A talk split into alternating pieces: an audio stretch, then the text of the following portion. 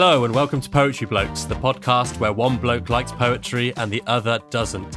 I'm Matthew Adamo, failed novelist, third rate poet, and now a beleaguered poetry teacher. And I'm Rich Cochran, a moderately successful engineer and lifelong lover of things that actually matter, like football, cricket, and the ability to make stuff out of wood. I don't hate poetry, but I do think it's a lot of words, in a confusing order, to say very little. Join us in this series of podcasts as we rummage into the recesses of Rich's mind, pull forth any literary force that may be lying dormant, and see if the world's most literal man can acquire the soul of a poet. He doesn't even believe in souls, so I've got my work cut out already. In this episode, we're looking at Follower by Seamus Heaney.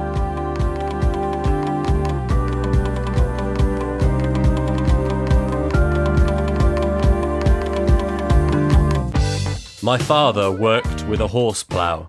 His shoulders globed like a full sail strung between the shafts and the furrow. The horses strained at his clicking tongue. An expert, he would set the wing and fit the bright steel pointed sock. The sod rolled over without breaking. At the head rig, with a single pluck of reins, the sweating team turned round and back into the land. His eye narrowed and angled at the ground, mapping the furrow exactly. I stumbled in his hobnailed wake, fell sometimes on the polished sod.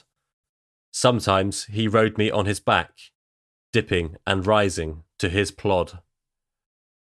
I wanted to grow up and plough, to close one eye, stiffen my arm. All I ever did was follow in his broad shadow round the farm. I was a nuisance, tripping, falling, yapping always. But today, it is my father who keeps stumbling behind me and will not go away. So, Rich, what's that all about? Well, well, well, Matt. Well, well, well. I enjoyed this poem. There were several elements in this poem that I think you might enjoy. May I get may I guess at them? Uh, yes, you may. One is just generally farming, just just the theme of farming. uh, yes. Two, there's a mechanical element or like a machinery element. Yeah, absolutely. The detailed description of ploughing is exactly the sort of thing that appeals to me. And sort of finally, it just mentioned a sail. Yeah, yeah. Just throw yeah, throw in a mention of sail, and you have won me over immediately. Little fact: I have an additional sailing related item on my desk today. A new model ship that my brother gave to me in anticipation of my birthday, which is not too far away. Excellent. So yeah, like you say, it's it's a detailed description of of, of some sort of physical manual labour, which is very appealing, and a little bit of imagery involving a sail. This Seamus Heaney knows the way to my heart, and he got there. This is the first poem you've given me where I've I've read it. Uh, I've re- I've read it a few times, and I enjoyed. No, actually, that's not true. I enjoyed Slough. I did enjoy Slough, but this one really was appealing to me. So, would you like to hear my my general vibe? I would love to hear your general vibe. Vibe general, on. My general musings. So, it's Seamus m- remembering stuff, which is nice. Yep. Well, it's all fond memories. It's quite a positive poem until the end. It Mhm. takes a bit of a sharp turn. We'll get to that. so his his father is a ploughman, like the lunch. Um, His father is cheese, pickle, lettuce cheese pickle, lettuce between some bread, Yeah, tomato exactly. between some bread. Yeah.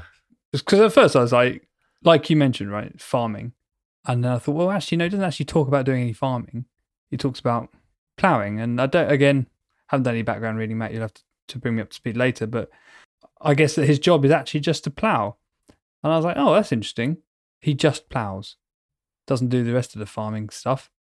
And then it occurred to me, ploughman is actually a thing. Is that's actually something people once did. Hence the name of the sandwich. Which, you know, it's an interesting musing, isn't it? Uh, I've never, yeah, I didn't even think into the life of a ploughman. I mean, Heaney did grow up on a farm, so I think we could probably Right. assume that his dad did other stuff. He but did do definitely, other stuff. but within the context, But his expertise was the plough. yeah, He yeah, makes it very clear. an expert. Second stanza, first thing he says. Yeah. Absolutely, yeah.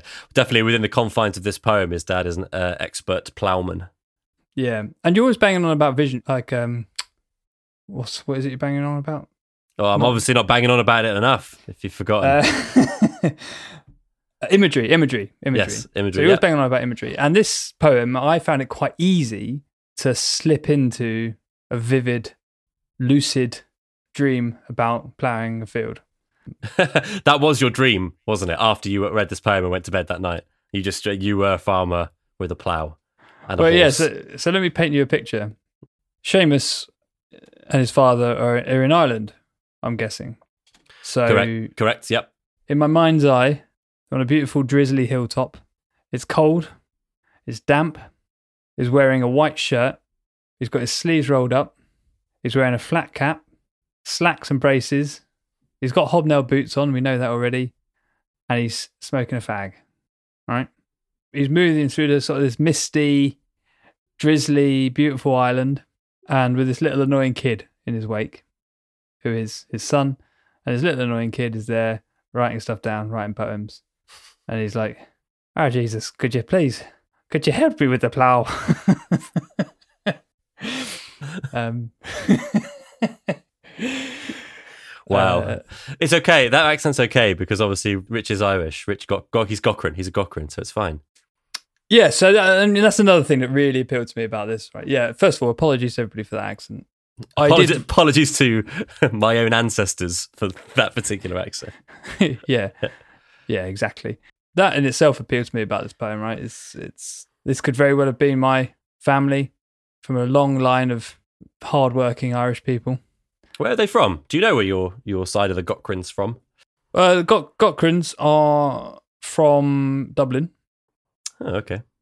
My dad's dad's side of the family is, is from Dublin. My dad's mum was from Cork. Wait, so that's the other side of my family. So my mother's family are from Cork. Lovely. Well, beautiful part of the world, eh? Absolutely. I felt his imagery regarding the sod really jumped out at me for some Oh, yeah, reason. The That sort of polished sod. Yeah, The sod rolled over without breaking. just that sort of muddy, just the just general muddiness of it all. Mm. Yeah, it's a lovely description. Did you like with a bit about his shoulders being like a full sail? Yes, I did. Because he says they're globed like a full sail. And I can envisage exactly what he means by that, which is possibly the first time that's happened with a poem. Can you explain that? Yeah, when you're sailing, I suppose, close to the wind, you're on a good run. No, no, a run's a bad thing, isn't it? A run's when you're you've come too far around. Close to the wind, the wind fills your sails, and they they dome out, stretched, creaking against their ropes. Seamus's father, what are his shoulders like? Oh, mate, he's fucking stacked. That's what He's he's like. absolutely stacked, is what he's saying. isn't he's just a mass, massively shouldered man. Also, a- just like doing like loads of like. I mean, he's setting up the horse plow, so obviously the plow is attached to the horse. But there's uh, there's a lot of lugging going around here, isn't there? Like, he's a beef. He's an absolute beefcake, Matt. yeah, He's he's toiling. He's literally toiling those fields. Mm. he's gonna he's a well built man. I imagine he goes home of an evening. He has some cabbage and about eighteen potatoes and some meat and a couple of beers, and then he's back out at it the next day working that field and that life, that sort of simple farming life. It's just so appealing. you could make that happen. You could just buy a plot of land in Ireland somewhere, and you, you too could be traipsing over the sod in hobnailed boots. I mean, it's a romantic image. I think the reality of it would be absolutely appalling. Just, I mean, obviously the the weather in England and Ireland is is comparable. It's quite similar, and just the idea of being out in a field, sort of, sort of grey, overcast, relentless drizzle, and a slight wind. Uh, uh, dreadful. I mean, it just sounds dreadful to Oh me. no, I completely disagree. That appeals to me like you wouldn't believe. There's a book called The Shepherd's Life, which is about a fell farmer in uh, the Lake District. I think it's basically it's a book about drizzle. And after that book, I cannot tell you how close I came to selling my house and forcing my wife to move to the middle of nowhere and buy sheep because it's even though I know it would be hard, it's just so appealing just to to do manual work and to be self sufficient and grow stuff. Oh, I love it. Even more so today, we're like some sort of unseizable heat wave currently. Oh, In in a, none, obviously none of our houses have air conditioning, so actually the the idea of leaning into a breezy, drizzly day doesn't seem that bad right now. Sounds quite refreshing. it's the only thing that's got me through today. What's the bright steel pointed sock? I had a question for you actually about that. He would set the wing and fit the bright steel pointed sock. Those are parts of a plough, aren't they? What part of the plough is the sock? I'm not questioning you. I'm just I'm just ignorant of ploughs. I wouldn't say I'm an expert, unlike Seamus's father, but I believe the steel pointed sock, the sock is the bit that actually breaks the ground. And Okay. they are, yes, I believe sort of changeable. And I think the wing is the part after the sock, which then causes the soil to turn over. But uh, if I'm wrong and anybody knows more about ploughing than a man who knows very little about ploughing, write in, tell us about socks. So he was causing the sod to roll over without breaking. And what is the purpose of rolling over the sod without it breaking? Mm, I don't know. Do you know? I don't really know. I, was image though. the only thing I could think of really is if you're turning over the soil, I assume that by turning it over, you can then plant things in it, and the seedlings that you're planting would have access to the nutrients in the soil rather than having to break through the tough topsoil to get to the bottom. But you know what? This is a conversation for another type of podcast, probably. Probably a soil related podcast, a gardening Well, podcast. No, I, I yeah, well, yes, it probably is for those. But I think that that goes back to the, in the first stanza when you're talking about shafts and the furrow. Mm. That's more ploughing terminology. The furrow is the groove that you cut, is it not? Yes, I think so, yeah. I'm not sure what the shaft is. Maybe the bit that attaches to the horse. Who knows? I think you're right, Matt. I think we've gone too deep into plough terminology, Into sod related. into sodomy. The sweating team turned round and back into the land. That's quite a good image. Again, relating his dad actually to the horses, really, as there being some sort of symbiosis between them. Yeah, and um, oh, this bit threw me a bit because it goes at the head rig with a single pluck, and then it changes stanza and continues on. That really troubles you, doesn't it? When that Oh, I find it so irritating. Why not just word it so that it's all in one? Explain that to me. Form, emphasis. All right, fine. It changes the way that you say the words. So where the stress falls. Sometimes, Yeah. some, I sometimes mean, it it changes is- the way that it changes the way that you say the words. It doesn't change the way I say the words. That's true, yeah. But you sort of power on as if there were no punctuation anyway. It's just sort of one strong monologue. of reins? I mean, there's no question marks. I don't know why I said it like that. Sorry, and yeah, so add the head rig with a single pluck of reins, the sweating team turned around. Uh, yeah, it is a nice image, isn't it? Uh, sweating team being him and the horse, presumably. Mhm, yeah, Um, working as one. Did you say the word symbiosis earlier? I did, yeah. I thought I just thought of that word, but then I thought maybe Matt said that. Turns out you did. Good word. well done. Thank you. Thanks very much. Well, I, I mean, it's hard for me to to do any analysis on this one, Matt, because really, I just really enjoyed the description, and I got I got lost thinking of Ireland. The pipes are calling. Oh, wow. no, I'm not sure we needed you singing. we don't need that. That is going to be cut. Yeah, so actually, I mean, the first half of the poem is obviously focused on Seamus looking at his father and the, rigging the horse and the plough. Yeah, But then it sort of starts to shift in the middle because it goes from focusing on his father to focusing on himself in relation to his father. So Yes. it goes from his dad being an expert and his eye narrowed and angled at the ground, mapping the furrow exactly. Everything in the first three stanzas is about precision, knowledge, and execution, essentially. So the farmer, the horse, and the plough together are an expert team that can obviously achieve the goal of furrowing the ground. But then it flips to Heaney's focus on himself.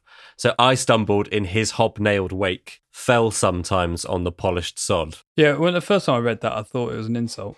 On his dad. Was his dad Yeah. a sod? Yeah. I hold in his in his just walking along, and I fell on the I fell on the sod, polished sod. on the polished sod. Um, obviously, in second reading, it didn't take me long to figure out that they were talking about soil. But I like the image. One thing I've noticed that Heaney does in his poems is he actually repeats the same word quite a lot, which is rare. Mm-hmm. But he does it frequently. He does it in other poems as well. Um, so he he mentions sod a couple of times. He obviously mentions plough a couple of times. He mentions tripping, tripping and falling comes up twice. So he, he he likes a lot of emphasis or re-emphasis on things. So he stumbles in the hobnailed wake of his father, falling sometimes uh, on the polished sod, which is the ground. And again, that's an exact sort of counterpoint against the expertise of his father. So his father's been set up as an expert, and then you've got this little kid who's fallen over all the time, stumbling, who's clearly not an expert. Yeah, he, he seemed quite hard on himself actually. Last three standards, he needs to give himself a bit of a break. He's only a kid. He can't be a He hasn't got globed shoulders yet. no. Give yourself time, mate. It's going to a man. My shoulders are yet to globe. Any day now. You see a doctor about that. Well, just to clarify though, Matt and I are one and two strongest friends of ours. Position one and position two. Well, we know that. from university. We know it's a fact. Well, It's a fact because we had a competition. I can also, if I if I may, I can also state that I can jump the furthest. So that's that's good. I want that yeah, out which there. absolutely blew my mind. This is going to sound awful when I say this, Matt, but you don't. it's not what I expected. I expected that you're not the most lithe of the group. That's fair. When when I watch you soar through the air like a graceful Gazelle, gazelle, hmm? sure. something that jumps, I was taken aback. Frog, You could like a graceful frog. like a graceful frog. You've you've made the mistake that many people make here is that they've underestimated the power of the thigh. I've got the mighty thigh, which allowed me to propel myself forward. Yeah, I think I've basically got an absence of thigh. Yeah, but you're more beanpoly. Yeah, I am. Uh, a lanky dribble of snot was one I was, I was once described by a teacher. By a teacher. Yeah. was it an English teacher? Yeah, it was actually. I was going to say, is this where your hatred began? The lanky dribble of snot. That's Yeah. amazing. What were you doing? Well, anybody who knows me will know that I was unbelievably shy, quiet, and timid at school, and so to to receive an insult of that level did untold damage and has left the wreck of a man that that you listen to today. Um, I can't remember what I did to elicit such scorn. I can remember his name, but I'm not going to say it because I think it would it's a bit unfair. Did he get you to analyze a poem? And that was his response. no, I don't think it was a poetry lesson. It was I can't remember what we were doing. I don't know. All I remember is that I was very hurt by the whole thing. My already tumultuous relationship with English was further damned. Ah, I had a very in fact this is probably a good time to go into I had a very tumultuous relationship with with English. I went to an all boys school and we had sets like lots of schools in England do. When I went to secondary school, my reports from primary school were obviously very good and they put me into top set for everything, which is nice. But much like my career, people seem to think more highly of me than I'm actually capable of. And pretty soon I was moved down in lots of things, including English, which in one year I went from top set to bottom set in the course of a year, Matt. But didn't it? Didn't they correct that later? Oh, well, I made it back up to second set the year later, but that's that's a lot of turmoil for a young mind. That is a lot of turmoil. But That it's all right though, because in bottom set English, I met the wonderful Miss T. I won't again won't tell you the full surname.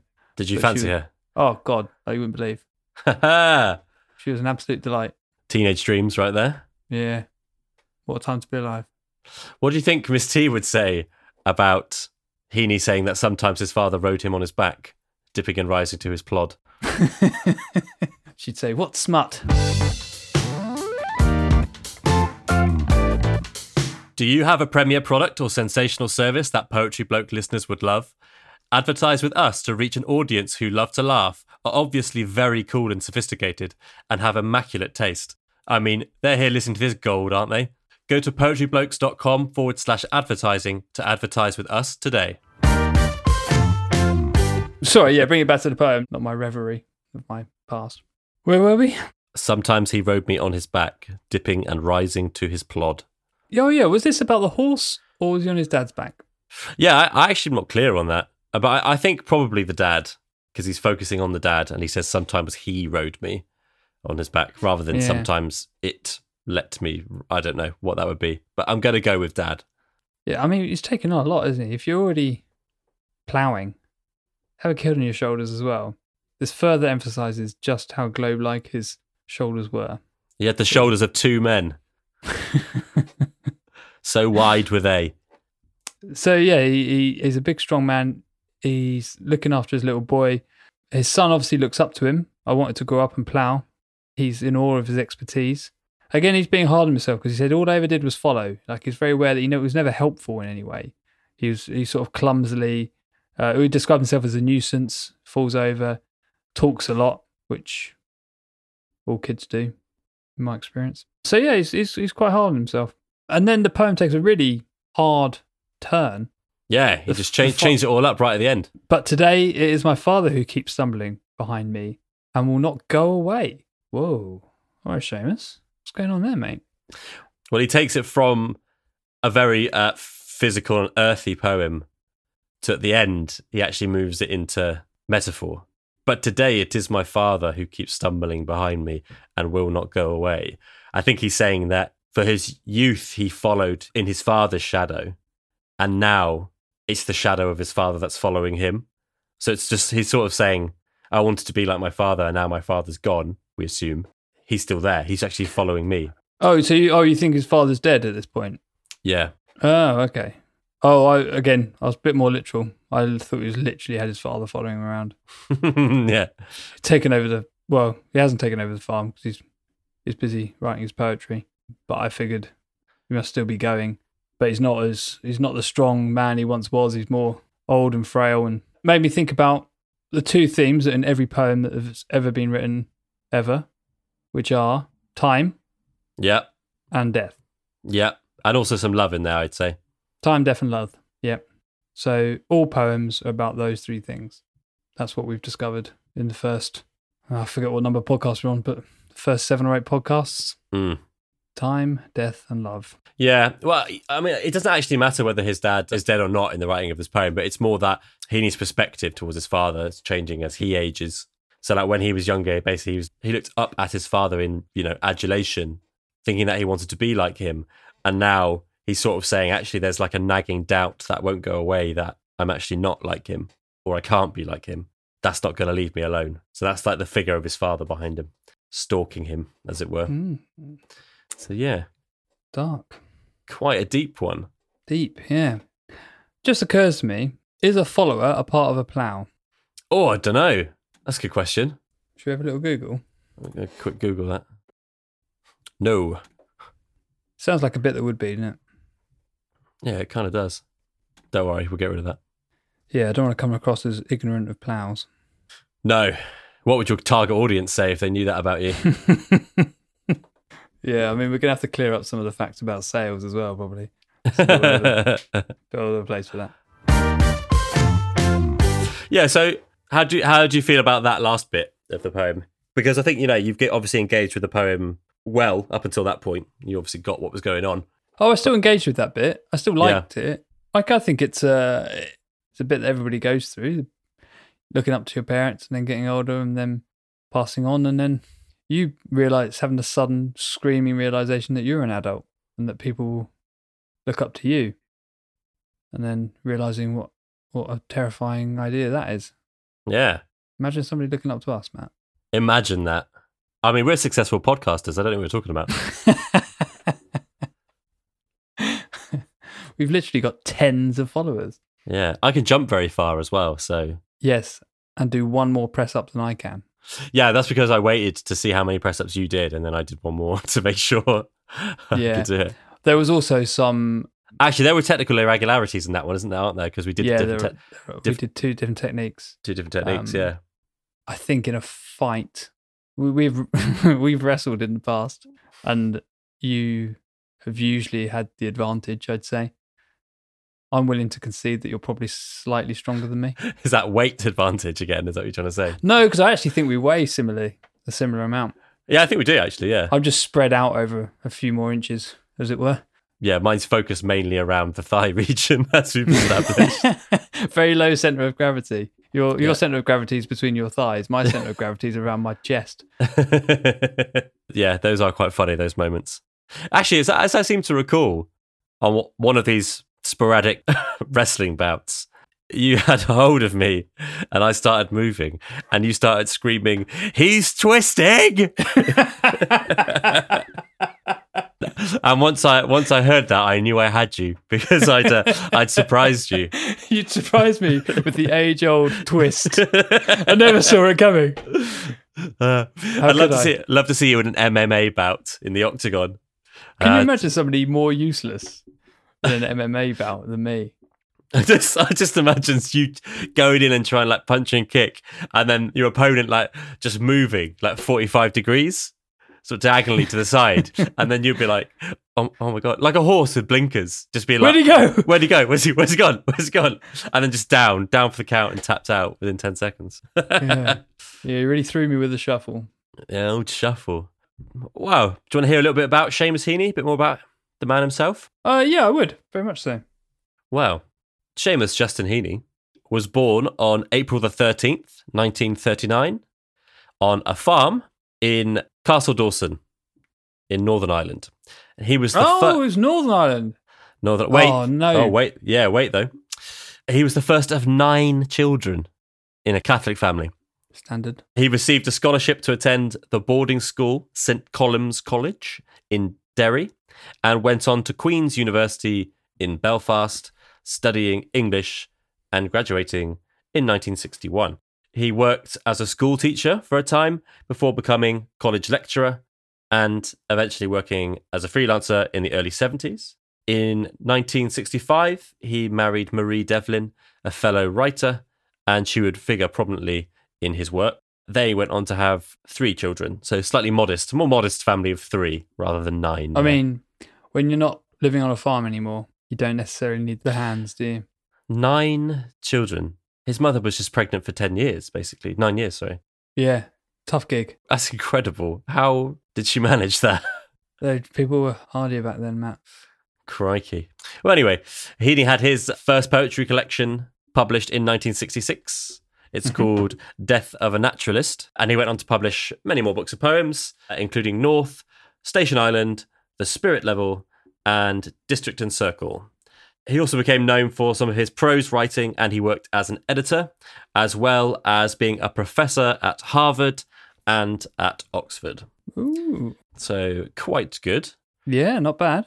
something that you picked up on the poem uh, and we discussed is that he really, really loves nature and he writes about nature a lot in his poems. Oh, lovely. Yeah. There's an excellent one about picking blackberries as well. I mean, it, it blows my mind the subjects that people write poems on. It doesn't seem worth writing, does it? Like, I've picked blackberries in my life before.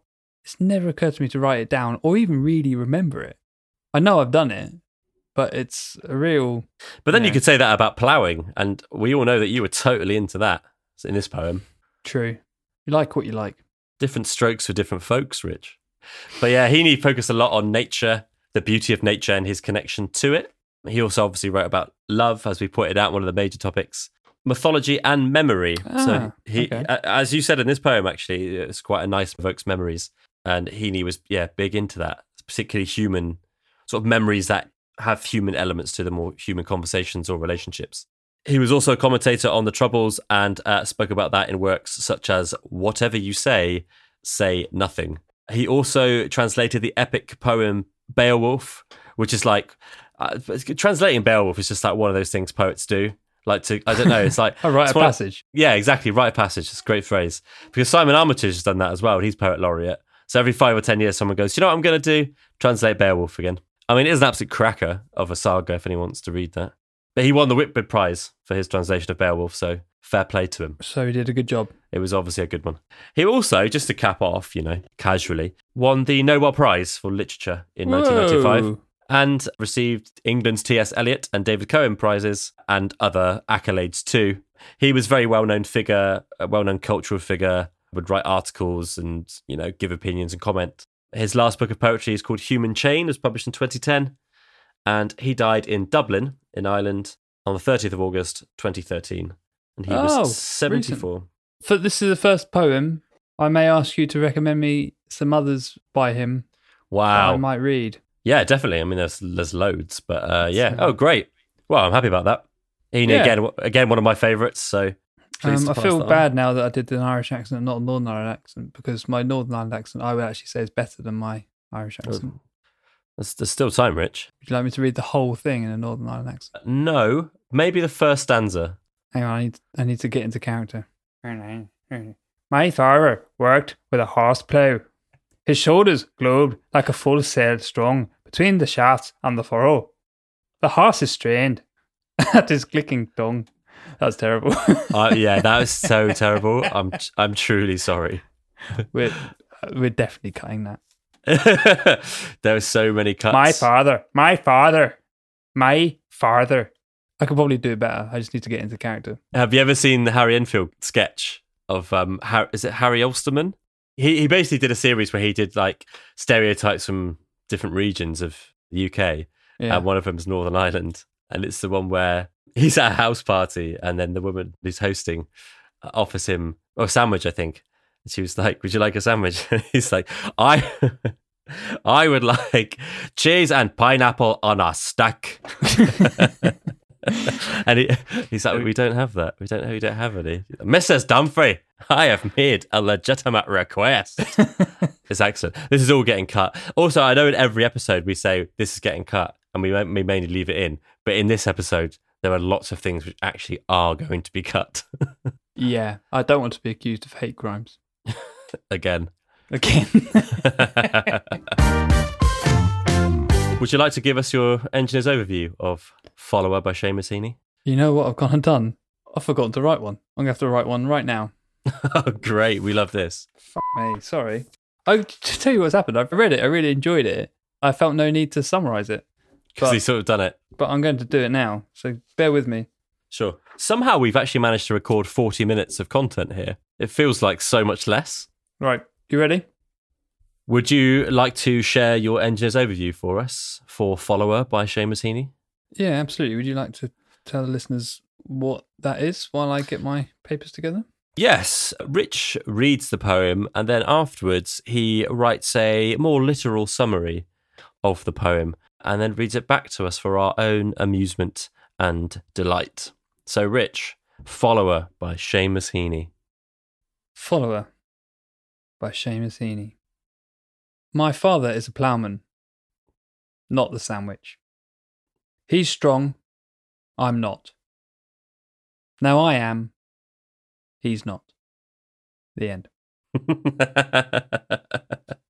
I feel bad that the horse isn't really reflected in that overview. I feel like the horse is. Uh, Yeah, sorry, horse. I mean, it is, it is a summary. It's a summary, to be fair. So, And I'm not, I'm not changing it for anyone. Would you like me to redo it in an, in an Irish accent? absolutely not. Join us next week when. we get it anyway. oh God! Here we go. My father is a ploughman, not the sandwich. He's strong. I'm not.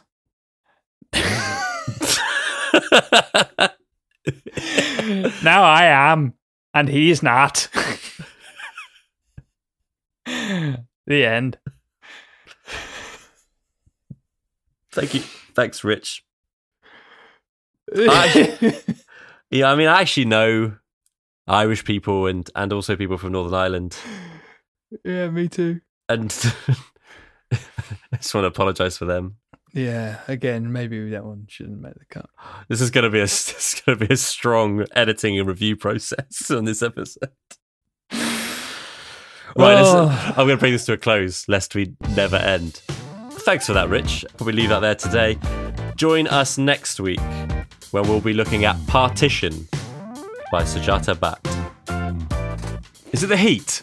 Something's happened here. Do you have a well known poem you'd like us to discuss? Or maybe you've written your own engineer's overview you'd like to share? And if you have an embarrassing poetry related story, well, then you definitely have to get in touch. Go to poetryblokes.com forward slash submissions now to let us know all about it, and you could play a part in the next show. Poetry Blokes is created and hosted by Matthew Adamo and Richard Cochran. Our theme music is Press Start by the Laszlo Project. Buy their music by going to bandcamp.com and searching the Laszlo Project. Our producer is Dominic Gore.